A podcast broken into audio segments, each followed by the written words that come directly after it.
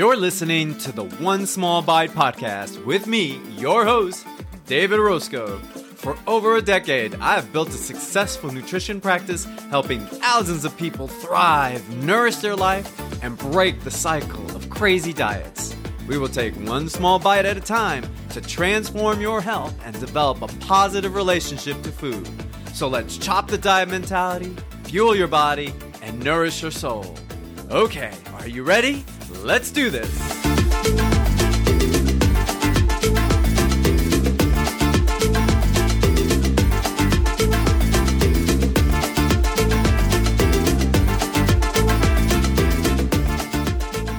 Hola, and welcome to the One Small Bite podcast, where we bring you anti diet conversations and topics that chop diet culture in its tracks so that we can build a secure relationship with food, make peace with your body, and learn to live fully. Hi. I'm your host, David Orozco, certified intuitive eating registered dietitian nutritionist, and my practice is Orozco Nutrition located in Atlanta, Georgia. I have an incredible team of HAES, Health at Every Size, and Weight Inclusive Informed and Trained Registered Dietitian, Nutritionist, and Therapist. We are focused on that anti diet and compassionate approach to help you break free from the shackles of diet weight, diet culture and weight stigma. So, thank you for listening in, and I am glad to be here with you today as I share with you some exciting news. I am going to take a small hiatus for the month of September. We are going to re cast some old episodes that I think will fall well into the fall season where we start thinking about the holidays and all the craziness that comes into place.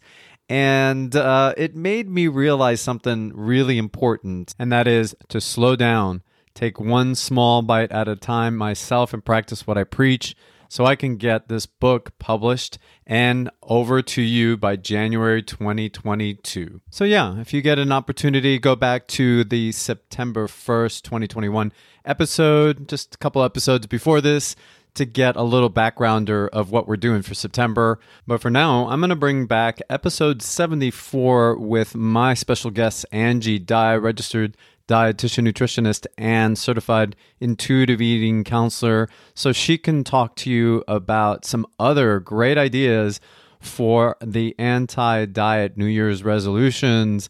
Now, of course, we are in the fall if you're listening to this on at the time of recording, but this is great to get us ready for the holiday season. One of the things that I like about Angie Dye is her approach to digestion, to sports nutrition also, which is a big passion of mine, and as well that intuitive eating angle. So, really excited to have Angie talk to us today. And so, let's get started with this recast. All right, folks, here we go. Hello there, Angie. How are you? I'm doing great. How are you, David? I'm doing great. I'm so excited to have you on the show. I've been really pleased that we connected. In fact, just to give everybody a little bit of background, I did a little search on a uh, intuitive eating counselors Facebook group that we're on, and you answered the call. And then you said, Hey, you know me from such and such a place. And I was thinking, where does where is it that I know Angie? I'm like, hmm. And then we connected before doing this show, and I thought, oh, it's Angie. and so it's I have to apologize because you know I'm in a female dominated profession, and so sometimes faces and names are a little mm, murky in my head. yes, yes, uh, yeah. you're a very standout uh, male dietitian amongst the sea of of women, so many right? women. Yeah. But yes, I, I always appreciated meeting you, and you were so kind to me when I was thinking about starting my private practice. And really, everything I've done in my private practice, I, I think of how kind you were and helpful. And so I was so happy to see your post on Facebook and see that you were doing these podcasts. I think it's fantastic. Yeah, thanks. I really appreciate you coming on. Um, I'd like everybody to get to know you a little bit. Um, why don't you kind of tell them? Who you are and what you do. Um, I've already done your bio, so you don't have to go into too much detail, but I kind of like to uh, let people know what you're doing right now. Sure. So I have a private practice in Hershey, Pennsylvania. I started that in 2011. Uh, I see primarily patients that want to explore intuitive eating or have digestive health issues, and I also work with athletes. So occasionally, I have an athlete with digestive issues that wants to work on intuitive eating, and that's great. But uh, normally, those are three different things that I do. Um, in my spare time, I love to train for triathlons.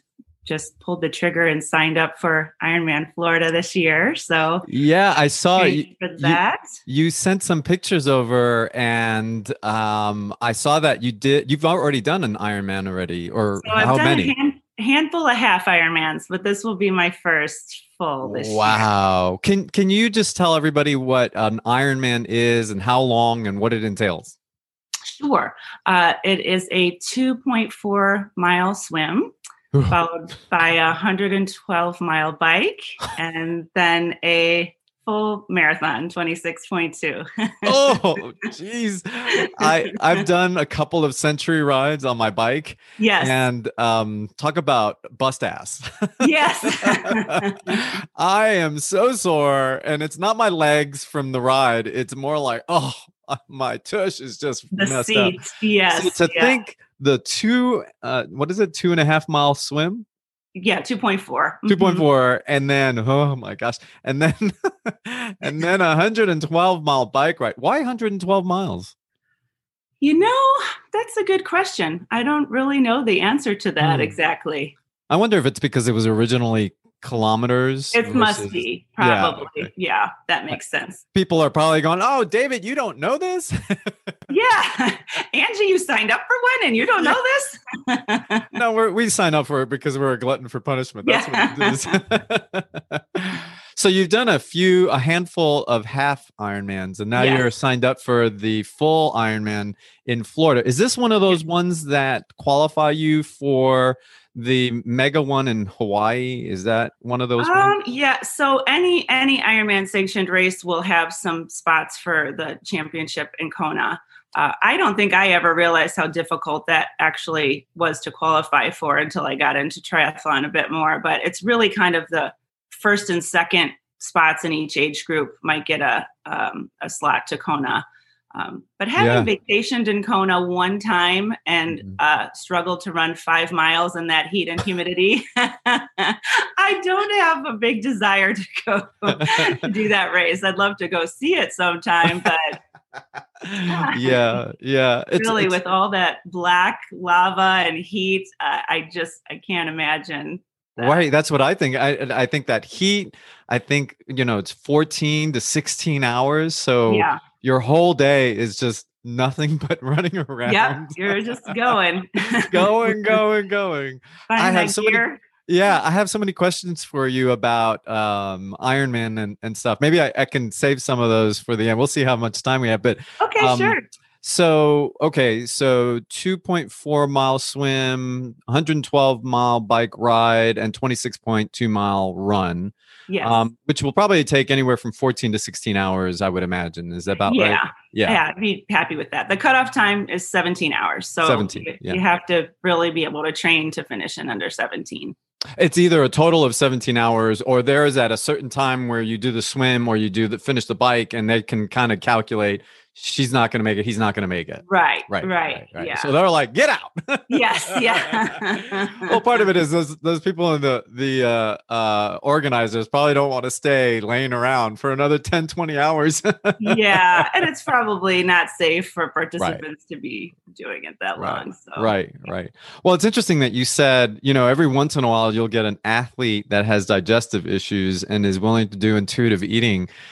I'd love for you to talk a little bit about intuitive eating with athletes. Is that's a direction that you go, or how do you maneuver around intuitive eating and athletics? Because that's always an interesting area.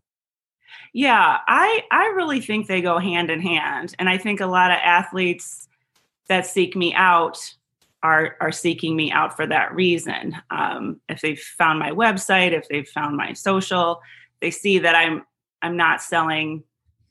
Oh, follow my plan for body weight loss or your best performance. Uh, I really like working with athletes on finding food they enjoy eating, they have the time to prepare, that feel good digestively, that are fueling their, their workouts, that are helping them recover. And I think intuitive eating works beautifully with that, really. Um, unfortunately, I think a lot of athletes are um, very type A focused, type A, and they approach their training that way. You know, a lacrosse player, I need to hit the wall 200 times a day. I need to have a six minute mile time. I, you know, all of these very tangible um, goals with their sports and their training, and they feel that food needs to be that way too, um, by virtue of all the mixed messages on on media, maybe teammates. Uh, but really, nutrition is so much more nuanced than that, and you know, finding. Yeah finding things that are unique to you as an athlete that you know even you know different cultural foods family foods uh, traditional foods things that you want to be able to fit into your life while you're training that's very important and you're you're never going to get that if you buy a meal plan that's 2500 calories for triathlon. Yeah. Uh, yeah. so I, I think it i think it works really well. Uh, some athletes really aren't interested in that and they're they're probably not the ones calling me and that's okay. It makes me wonder because i get this question quite a bit is how do you maneuver through or around people not that are more um, actual athletes uh, that are doing it competitively or for as almost a profession, mm-hmm. but more of the recreational athlete, or maybe the person, the guy or the girl who are training and they come to you and I'm like, or they say to you, I'm not losing any weight. Why can't I lose any weight? Or how is it that I can train? Like for men, I often hear, how is it that I can train and burn this fat off and grow and get big? How, how do you answer those two worlds? Because with women it's one way with men it's another way and then there's everything in between. How do you maneuver all that? Yeah i think that's yeah great question uh, and I, I think to me it comes back to this little phrase in triathlon that's described a lot as what is your why? You know why why are you doing this actually? So this you know clients of yours why are you training for a marathon? Why are you training for a triathlon? Is it to lose weight well, let's talk about that because uh, that's certainly a, a, roundabout way to go about things. So, if if the the purpose of this fitness is weight loss, it's always going to feel frustrating, probably if you're training adequately to get better at your sport, but thinking about the weight loss all the time. Neither one is probably going to happen, and you're going to feel frustrated. But if your why is like for me, I want to finish that Ironman. So I'm going to fuel for all of my training so that I'm able to do it. I'm able to prevent injury. What happens with my weight is really irrelevant. Um, but if that weight is the first focus, it's kind of all comes back to what we've talked about before about diets not working and um, having that focus on the weight piece really defeats a lot of what you want to do as an athlete. So kind of trying to tease out what that why is for why you're training for these things. Yeah, I love it. It's like Simon Sinek, right? What is your why, right? Yeah. Everything's yeah. determined on on that why. It's so beautiful. I love his analogy. You know who Simon Sinek yes, is, right? Yes, yeah. Yes. And um he's just that why, how, what kind of guy. And I yeah. love it because to him it's the cross sectional of the brain too, which is uh something similar that Daniel Siegel wrote in Mindsight, his book.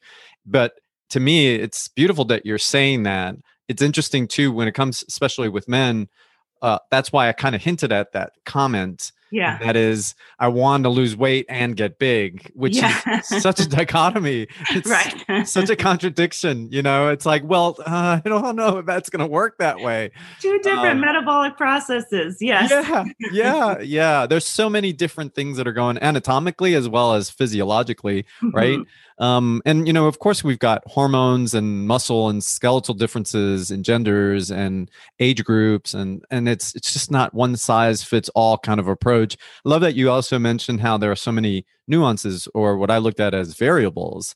You know, that's why intuitive eating is so beautiful with all this. I, I did a yeah. podcast episode with my clinician, with my dietitian that works with me, Kia Bourne, and she talked about in, intuitive eating for athletes. Yes, and, I listened. Oh, you, listened? Okay, yeah. Yes and then so there there were there are actually a lot of dietitians that are opposed to intuitive eating for athletics so oh, yes. yeah. yeah. isn't that interesting that you yeah. find it yeah yeah yeah what's your take on that my take is that they don't understand intuitive eating yeah. because uh, you know gentle nutrition uh, mm. i just saw a great quote and I, i'm sorry i don't know who it was from uh, but it said you know, gentle nutrition isn't the surprise at the end of intuitive eating. It's woven through the entire process. And I thought, oh, that's great. I pinned it. Maybe we can put it in the show notes who, who said it because it was so fabulous. Because I, I think that's those dietitians or naysayers that don't believe intuitive eating can work for everything don't understand that that it's not okay you do all these things and then at the end we talk a little bit about fruits and vegetables gentle nutrition is woven through everything that we do with intuitive eating. So with an athlete, um, I you know definitely am working on intuitive eating, but I I didn't take my CSSD for nothing. Yeah. Right? I know how to help them figure out what their carbohydrate needs are for training, how much protein afterwards, how, how much fluids for um, an event or training. And so we, we take that gentle guideline but it doesn't have to be oatmeal. It doesn't have to be a protein shake. You know, there's all these different ways that we can fuel this athlete's body with foods that they enjoy, with foods that are easy for them to make, with foods that they grew up with and don't want to give up because they're training. So, um, yeah, for people who don't get it, that's okay we yeah. yeah. yeah. And you know, uh, there are carbohydrates, proteins, and fats in grams of any food that we consume. And sometimes as an athlete, you're going to have to get it any way you can or yeah. any way you want. And so yeah. that's what's really important. So if a Snickers bar is going to do it, then a Snickers bar is going to do it. I remember Dean Karnazes. I don't know if you're familiar with him. Yes. He's yes. he's the ultra marathoner. I think he yes. was at, uh, presented as a keynote at one of our uh, national conferences. Anyway, I remember him talking about uh, somebody had to ask the question about how does he eat during one of his ultra marathons. You know, this yeah. guy's run oh 200 something miles in in one fell oh, swoop. Oh, yeah. One time, you know, it's like amazing. Oh my gosh! and, and, so it's like he constantly is running. I'm like, okay, Forrest Gump. So, yeah. so it's like, how do you eat? And he said he orders ahead um, based on his mile markers to a pizza place. And he asks them not to slice the pizza up. And so when they deliver the pizza, they a- he asks them as they're driving next to him to roll it up like a burrito. So he's eating the pizza while he's running in like a, a burrito bowl or like that a burrito. You I know it's it just really goes to show, you know, pizza here. Wow, an ultra marathoner, and yeah, that's part of this whole concept of, of an extreme way of me saying, you know, it is yes. gentle nutrition, right? Yes. Yeah. yeah. For the yeah. vast majority of athletes, the pizza burrito may not be may not work. yeah. That's what I thought. I thought, oh my gosh, I'd be pumping it up the entire run. yeah. yeah. No, of course, of course. But I, you know, it really does get to your point about. I love how you said that. You know, and I know it's not your quote, but I'm gonna definitely uh, use that. Um, how gentle nutrition is woven throughout intuitive eating yeah because you, you know you're going in and out of these different areas of uh, intuitive eating which is really mm-hmm. extremely beneficial. Um, i want to pivot though. I want to get to something else that's really also fascinating. I love how you're in this one third in, in in these different areas sports nutrition digestive health and chronic illness. So let's go with digestive health. Um, what do you typically see with uh, digestive health and how does intuitive eating work there Oh, that's a great question. Um, so I, I I do pretty much anything digestive. I love it. I love it all. I love plumbing. I love, you know, talking about how how you're feeling when you're eating, burps, farts, get, you know, poop, all Poop, of it. yeah. I, nothing is off limits. I've done this for 20 years. Uh, Yeah. Love kind of helping people optimize their digestive health.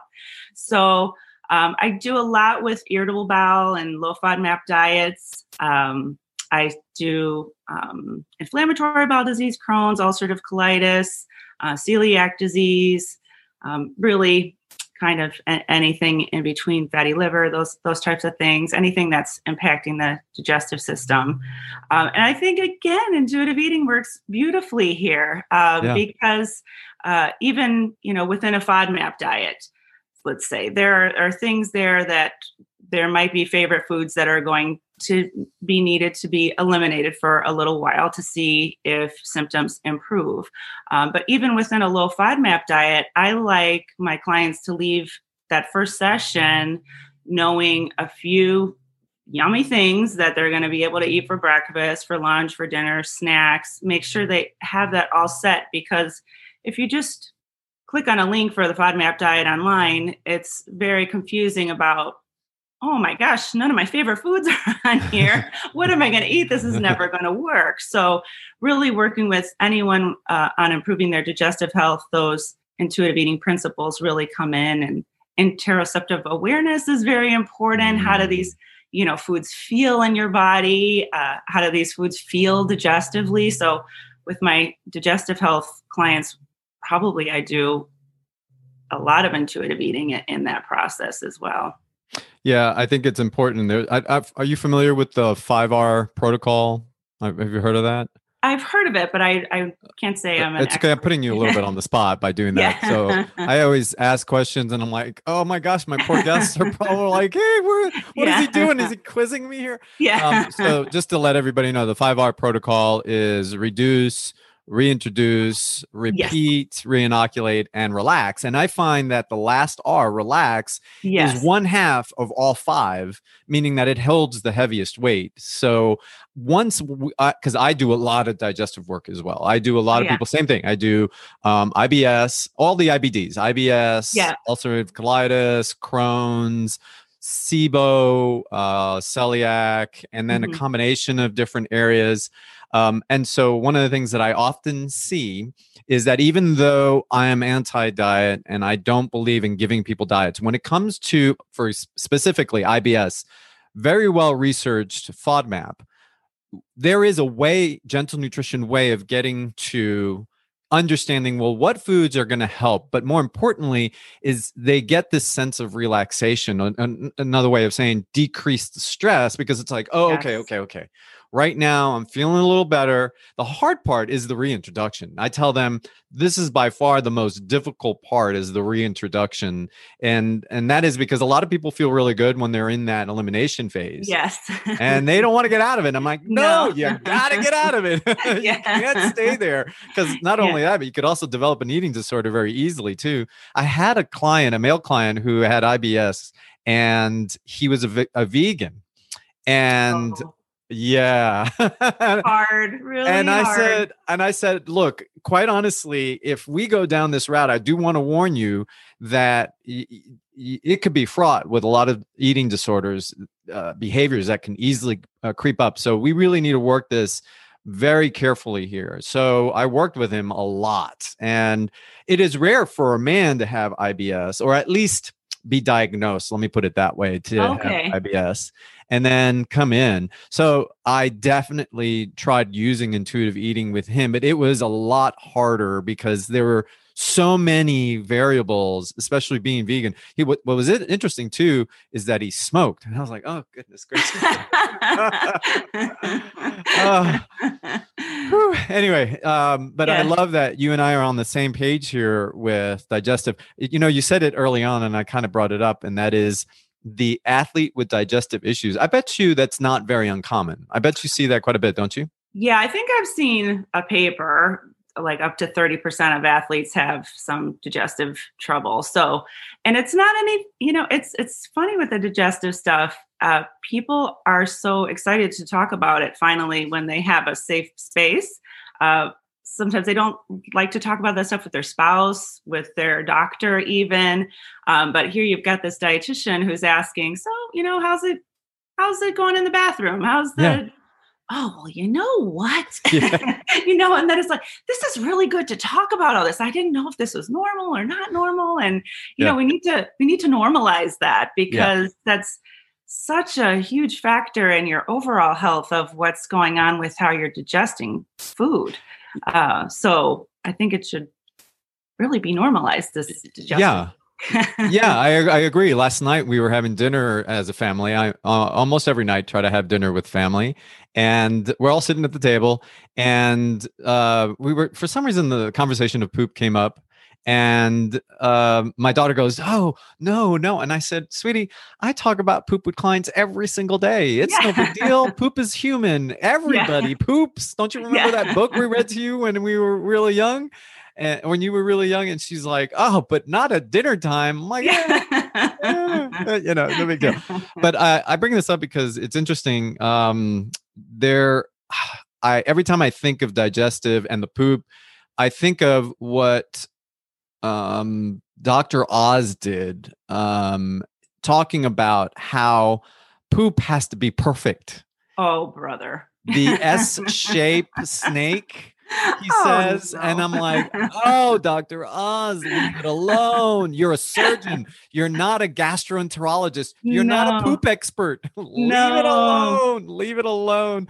And so I get clients. I mean, that had such an impact because it was around the time that he was interviewed by Oprah when Oprah still had her her show. Uh-huh. And he made that impact. It was so strong that it still lives today. It's probably been repeated in so many media outlets and and, and mm-hmm. on social media. And so a lot of people will come to me and they'll say, "Well, it's not that perfect, you know, snake S shape." And I'm like, "Oh, jeez." you know.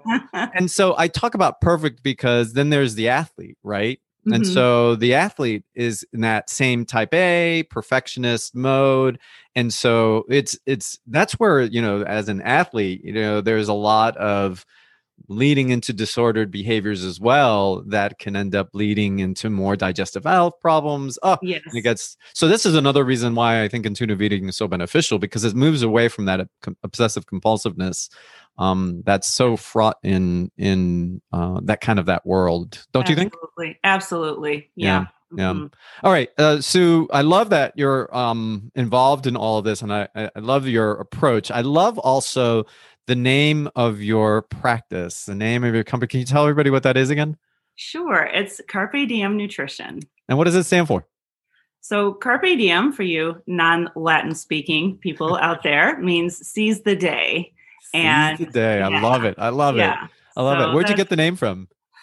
Um, I always love that expression, carpe diem. I don't know if I heard it from Dead Poets Society when I was in high school or you know something, and I just always thought, wow, that's great. Just taking each day. day by itself. What what can happen with this day? What can we do with this day? And it was at that uh, very same conference that I met you and was getting ready to start my private practice and was thinking about branding and you know what I wanted my practice to be about. And um, Rebecca Scritchfield actually gave a really great uh, presentation at FNCE about you know tying in something you're passionate about into your brand, and your brand should speak to everything that you're going to do in your practice. And I thought, I think I'm. I that's carpe diem. That's what's speaking to me. Of I would like my clients to just think about nutrition one day at a time because it's you know really so overwhelming to think about oh my gosh i have to you know be on track or be perfect for you know a month or two months or a whole year or all these things but really I, I see those big nutrition changes happen when you approach it and one small bite. I love it. one day at a time. Yeah, that's why I love your name because it so echoes the one small bite concept too. Yes. It's like, you know, what you do is you take one small bite and or one day at a time, you move along that process and the transformation occurs that way versus. Trying to mold what yet hasn't happened we're still living in the future and you got to do it in the present you can't do it in the future obviously yes. so um, yeah. that's great uh, i do remember seeing it in dead poet society but here in in atlanta there is a there was a restaurant i think they're still around, but they have uh, two restaurants. One is called Carpe Diem, Uh-huh. and like yours, and the other one is called Apres Diem, which is Uh-huh. you know sees the appetizer or sees Yeah. the meal, which I love because you know we're talking about nutrition, right? So Yeah. I wanted to bring it up because I really have- have enjoyed their food for so long, which is oh so good. So um, I have to I have to say something. So you're practicing out of Hershey, Pennsylvania, right? yes. Yeah, and are you are you doing a lot of online stuff too, or everything online i've been all online since uh, since march i've always had telehealth set up in my practice but really always loved face to face with people and then you know those first few clients in march i said oh let's switch to telehealth and you know when we're back to things we'll see each other in the summer and right? and right. it's just uh, really opened up so many so many more uh, clients i'm seeing because they can make a telehealth appointment so much easier than you know driving to my office leaving work early um, that kind of thing. So just opening your computer and having your dietitian there i think has been really nice for uh, for me to stay connected to people to meet new people to be working with more more people who maybe couldn't take the time to get to an appointment before so i've been Mhm. thankful for my computer and my Yeah, telehealth right. platform. right right um I, I i also want to bring up the irony that you live in hershey pennsylvania Yes. Yes. Um, but that's why yeah right but that's why it's so important to be an intuitive eating dietitian too right yes, yes. We have Hershey bars downstairs in the pantry, usually at all times. i bet i bet do they have like a bunch of hershey stores i I- i can't help but think it's like willy wonka over there So it is kind of Willy Wonka esque. Yes, there is a thing called Chocolate World, and it is a big, giant world of chocolate. You can get any Hershey product, and they make all kinds of different things besides chocolate. They have so many different, you know, candy brands and um, cocoa, and you know, all, all kinds of things. All the Reese's products, peanut butter, you know, yeah tons and tons of yummy stuff. But you can go and you can do a little tour and they show you how they make the chocolate, which is really kind of neat and interactive. You can make your own chocolate bar. Um, there's little cafe. They make a life size gingerbread house every Christmas that you can walk through. so yes, That's- lots, that's of, a- lots of candy in my town. But yeah it's, uh, it's a yeah very sweet town. The sweetest place on earth. That- that's a great statement. I love that. Yeah. It probably is when you think about it. well, who would be grumpy in Hershey, Pennsylvania when you think about it? Yeah. um, well, it, it makes me think you mentioned, you know, having Hershey's uh, chocolate downstairs in your house and um, how has intuitive eating influenced your parenting and feeding styles in your house? Yeah, I uh, really never thought about that when I was doing my intuitive eating training. What a blessing that was going to be for raising children. Um, they've really grown up thinking all food is food. There's no good foods, there's no bad foods. We always, since they were little, have talked about listening to your signals, listening to your body. Are you full? Do you want more? Do you want something else? You want to come back later?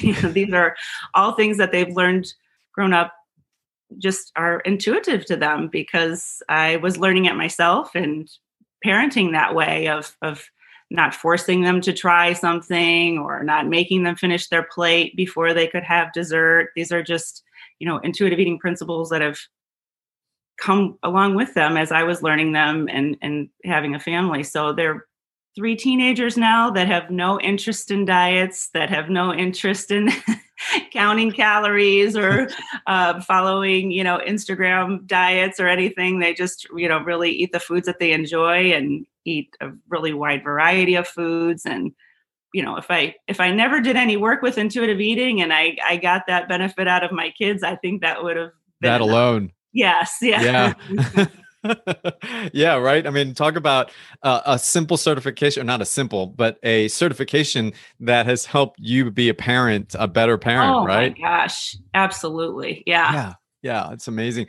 Um i i can speak to some of my challenges but what what would you say despite knowing intuitive eating um, what would be some of the challenges for parents uh, trying to raise more intuitive eating children Ooh, well, I would say being locked in your house maybe uh, for the last few months ha- yeah. has been a challenge. I've gotten, um, you know, more more kids, you know, consults, new consults for kids in the last few months from just, um, I, I think, effects of the pandemic of of not not leaving the house, not having a lot of things to do for entertainment, maybe you know, using food and snacks for for boredom. So definitely this time has been challenging.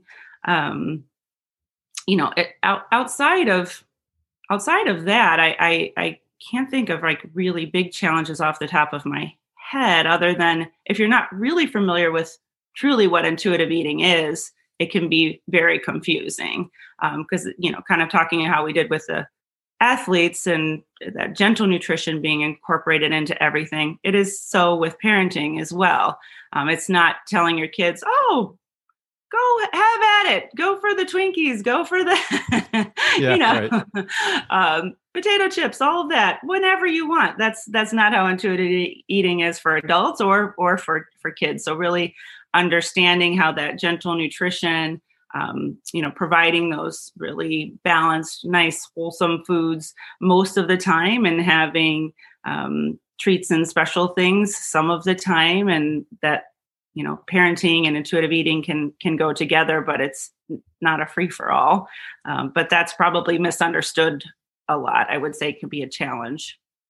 Yeah, that is a very good point. I think it's also very interesting if you're still dealing without or with your own challenges with food and haven't come to that reconciliation or as evelyn puts it radical acceptance then it's going to be very challenging as a parent to try to incorporate intuitive eating with kids simply because there's a difficulty understanding your own hunger fullness cues and difficulty understanding your relationship with eating or may have not made peace with food or rejected diets you might still incorporate diets in a way that kind of seeps in so sneakily. Is that sneakily? Is that a word? yeah, sneakily. Yeah. yeah. I mean, it just it's so insipidous, I think. Um the other thing that I think too it's also very interesting is how you can think one thing and do another and it, do you see that sometimes as well yeah yeah yeah um are you talking like ourselves or with clients or both? clients yeah with clients. Yeah yeah yeah. yeah right. Yeah because that has come up with a lot of my um, intuitive eating clients. The conversation a lot of times will go to their kids. Well mm-hmm. my you know my kids are doing this my husband and i are fighting about you know if they're allowed to have these snacks or not and really kind of unpacking like what why does that bother you? If yeah. they're having yeah. this snack that's not organic like, yeah yeah. you know? yeah. What, what is it what is that about? So you know on the surface they're thinking they're really accepting intuitive eating but finding watching their children really do intuitive eating is scary you know? So yeah yeah. saying and doing can be different. Mm-hmm. right yeah um yeah. So getting back to this again, the way the parent or the adult, let's make believe they don't have kids, but maybe mm-hmm. the adult has a, that relationship with food and eating and how they're saying to themselves. Now we're getting to the end of the month of January and New Year's resolutions are probably, of course, easily wearing off on a lot of a lot of uh, people. So, what do you see as some of the challenges around people in this time of year with the goals of having new year's resolutions and how how do you maneuver through that with them? Yeah well it's the end of january and you've probably felt this way at the end of january before if you've tried a diet because we know the statistics on diets are not good and uh, normally don't work and they're not sustainable. So um, kind of you know looking forward to if if you don't know about intuitive eating learning about it thinking about approaching your health in one small bite or carpe diem seizing your day what that might look like how that might be different than what you did at the beginning of january. You know what if you rolled into february thinking i'm just going to take this one day at a time. What's one or two or three good things i can do for my health today that really aren't diet focused. You know, maybe it's maybe it's drinking more water. Maybe it's, you know, I know I have a hard time with that in the in the winter when it's cold and those thirst sensations aren't there. What would what would my hunger and fullness look like if I just focused on my water today? you know, if I just did that, um, or, you know, and it's so so different for every person. Maybe maybe that exercise, joyful movement piece is the thing you're really struggling with. You know, how how can you find something going into February that's going to be an activity that you look forward to. You know, I have clients who've discovered tap dancing or doing dance videos with their kids at home, you know, and given up the treadmill or the gym membership. So um, it could be, you know, exploring these little different areas of your health um, that aren't diet related to see what that might feel like and how that might feel different starting the rest of 2021. Yeah, I love, I think the theme that you're going to there that I'm hearing, at least from everything that you've said there, is feeling, is how is it going to make you feel? And yeah. it's not necessarily how does it make you feel in the moment, although that's important, but long term. I yeah. like doing this. It's enjoying. It's um, something I could do with my family or something that helps me kind of get away from life a little bit. It's my mm-hmm. meditative or my hypnotic process and that is so important with physical activity but I, I i can't help but think you're right eh, this is easy for us to say because you know we're very active we're not in heavier bodies. I mean you do uh, half ironmans and ironmans or triathlons in general right? And that requires an enormous amount of training right? We're talking mm-hmm. about blocks or bricks or yeah. um, multiple training moments and stuff. How do we then talk to our clients about hey it doesn't have to be something like that? How do you maneuver that oh yeah i never talk to my clients unless they're endurance athletes about what i do because that's so personal to me and i know that's not for everyone for mm-hmm. sure mm-hmm. uh, so i would would never want my clients to feel like oh my gosh i have to sign up for an ironman to work with this lady yeah. Yeah. i would not have too many clients although i love working with ironman athletes um, but uh, yeah, I, I think always with any of my clients, I, I look at where you are and mm-hmm. where you'd like to be. So helping find some small, tangible, sustainable goals. So if right now there's no physical activity at all, it's just indoor, you're sitting at your computer, you're doing telehealth, you're not getting, you know, more than 500 steps, then we you know figure out a, a small enjoyable something that we're going to put in there to work towards where you'd like to be so always you know figuring out where you're at and and where you'd like to go and and starting from there so could be just adding in small walks um, doing you know something with your family uh, maybe you've got a elliptical in the basement that you haven't yeah that you've had, in a while. Hung, that you've hung clothes on or something. Yeah. So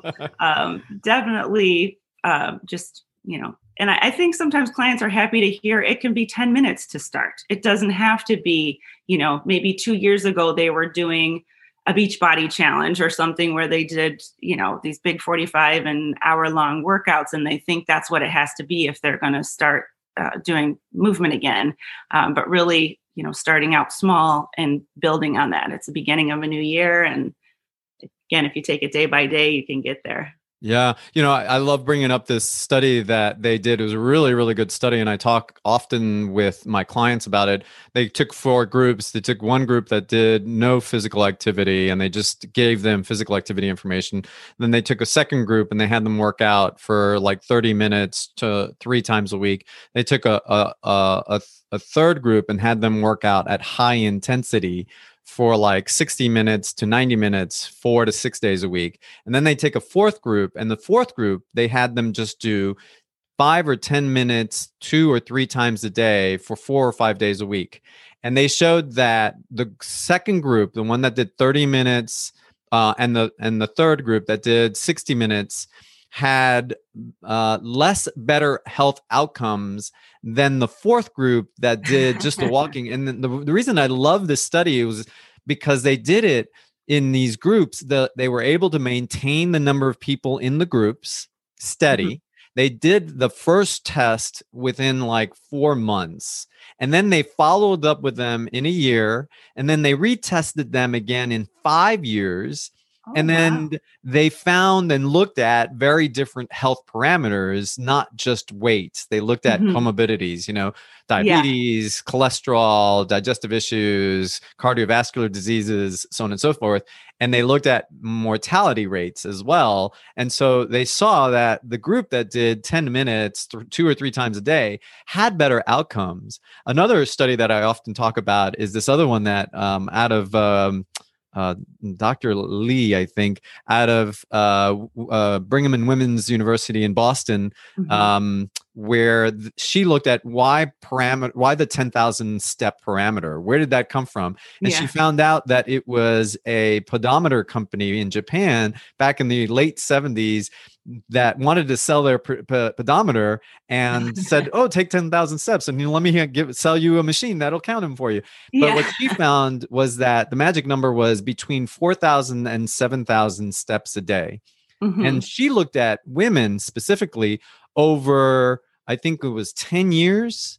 And she found the same outcomes that women that did between 4,000 steps and 7,000 steps, that after 7,000 steps, or maybe it was 7,500 steps, there was diminished returns. You wouldn't Mhm. see the health outcomes that you would see in people that were doing 4,000 steps or around 4,000 steps most days out of the week, which was yeah. phenomenal to me. I thought that, that was really, really a great, uh, which is sort of what you're getting at here too, right? It's sort Yeah. of this small incremental um, steps that we do over time, right? Mhm. And then at the same time, you're also bringing in, and I, I kind of the theme that I kept hearing was your why again is Yeah. why are you doing it right okay Yeah. beautiful i love it um, all right so um, leaving people with kind of one small thing i kind of think you've already talked about it but what would you say is one thing that they can do going forward um, now that they're at this time of the year and you know the new year's resolution thing really isn't going to work for them so what would you just suggest that they do going forward then Um, I, I like to think about, you know, what are the things that you feel like are going well with what you're doing, maybe with food and movement, and what are the things that you feel like you're struggling with, and and why, and and maybe what are what are things that you could do to help those struggles be easier.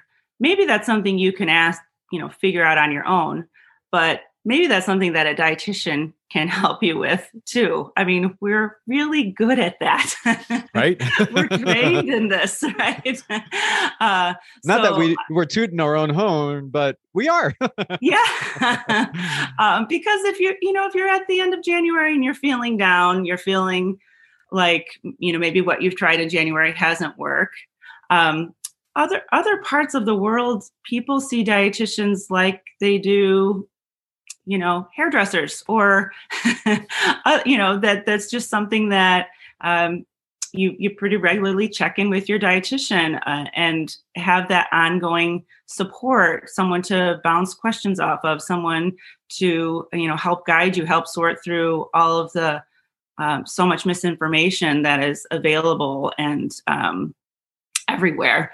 So um, that is you know something that i think can be can be really helpful if if you need a little structure and and how to to make those positive changes that don't feel diety that feel like you can stick with Yeah, and and the other thing is is insurance. Most insurance plans are going to cover services, uh, and a good amount of Absolutely. them. Mhm. And uh, a, a good amount of us do take insurance, especially in private practice, which is a great thing.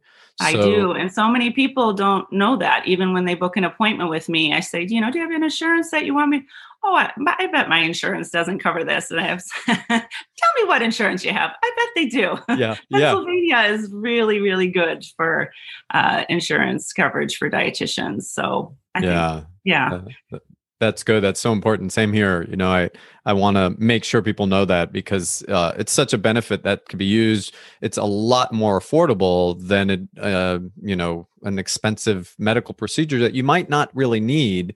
Um, and I, and again, when we're talking about intuitive eating, we're talking about gentle nutrition, and that we're not ignoring health. You know, it's not Hmm. just eat whatever you want all the time, every day, uh, whenever. It is well, like, I love what you said. You know, what are things that are going well? And to me, I kind of thought, oh, okay, that's how it's going to help with what you're struggling with, right? Take a Mm-hmm. strength.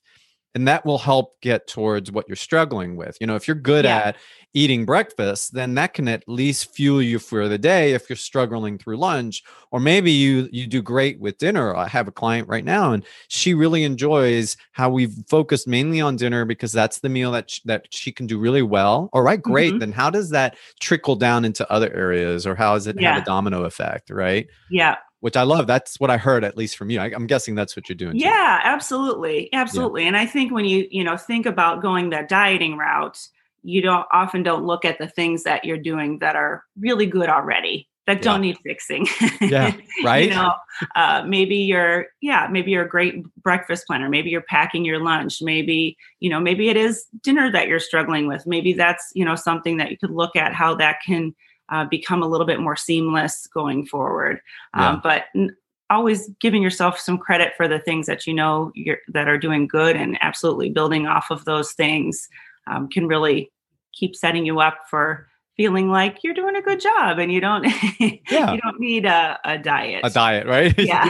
yeah. You don't need to be have, uh, you don't need to have these strict guidelines on what you're supposed to do. That that that only will create more desire in the future, anyway. So, yes um, great. This is fantastic, Angie. I can talk to you forever about all of this, uh, but I want to be conscious of your time. Uh, I'd love for you to tell people where they can find you. So I have a website, uh, carpediemnutrition.com, and I'm on Instagram as Carpe Diem RDN. Uh, I am on Twitter. I don't tweet a whole lot, but the Twitter universe is fun. That's Carpe Diem RDN also. Good, and I'll have a, page. Yeah. yeah. You have a Facebook page as well. I do Carpe Okay. Diem Nutrition. Yeah. Okay. Sorry, I didn't mean to interrupt you. And I'll have all of these links in my show notes as well. So Okay. awesome. This is great. I'm so excited that you were able to join me for this. This is so, so good. Um, do you have any last? Oh, I have a question. I'm sorry. I, I, I, Yeah, yeah. I, I almost forget this question. All right. Uh, this is a fun question. I'm sure you've heard me ask it before, but if you uh, if you could have one final meal, and it could be anything that you ever wanted, all right, uh, Mm-hmm. and they'll make it for you. You don't have to worry about it, and it is the final meal. What would it be? Ooh. And I've heard you ask this question, but I didn't prepare my answer. So I often tell people come up with the first thing that came to their mind. Yeah, I, I would think it would have to be something that my mother would make me. Um, Any any speci- specific recipe? you know, I'm going to go with the first thing that came to my mind, which I wouldn't think this on paper, but uh, we're uh, Slovenian and Croatian is my heritage, Ah, and so we grew up eating sarma, which some Ooh. people call it halumki or uh, stuffed cabbage. So it's uh, kind of ground beef and rice wrapped in cabbage, and there's sauerkraut, and it's a very Ooh. comforting, cozy Eastern Ah. European comfort food. That sounds that great. what came to my mind first. That's uh, what is that? Sounds like that Mediterranean stuffed grape leaf. Um, is it Um, similar to that?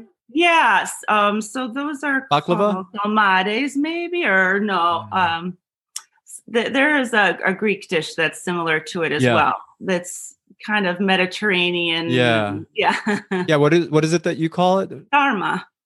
Oh, yeah. that's like. S A R M A. Yeah. Okay, that's So. Okay, Yeah. Yeah. you wouldn't have a recipe for it, would you? I would have a recipe. Yeah. All right. Well, if you send it to me, I'll put it on the show notes. Yeah, and I've actually experimented with that recipe a lot, and I found a a vegan version last year that used um, lentils instead of ground beef. That was kind of really nice if you're trying to eat a little bit more plant based. I really Okay. en- enjoyed that one a lot. So yeah, it's you know stuffed cabbage, um, but I'd be happy to happy to share my family recipe. Okay. Okay. I mean, if you can, that's great. I mean, I'll put it up. So I'm not going to pressure you into all of this, but if it's Yeah. there, people can find it. If it's not, Yeah. give us, you know. Yeah. I don't want to put you on the spot, Angie. I think that yeah, that's no, not no, fair. no. but if you have it, I'll put it. I think it's great Yeah. for people to have that, you know? okay. Thank you for listening in. I hope you enjoyed that recast episode. And I just want to remind you that we will be taking a small hiatus for the month of September. And that's so I could work on that new book, which I've been meaning to get published for a while. So, taking a little break in order to bring that for you come January of 2022. But enjoy these recast episodes that we have coming through. I just want to remind you that we're at our, at our new website, orozconutrition.com. So if you have any questions or if you want to visit, maybe you want to make an appointment with one of our clinicians, just go to orozconutrition.com and click on make an appointment or shoot us an email at listeners at orozconutrition.com. Okay, one last thing. Remember, if you haven't yet subscribed to the show, please remember to do that. Also, leave us a rate and review on Apple Podcast or iTunes. And also, if you like this show, send it over to two friends that you think will benefit, especially for the coming year. Okay, folks, I look forward to having more great shows for you. Remember, chop that diet mentality, fuel your body, and nourish your soul. Until next time, ciao. Oh, yeah.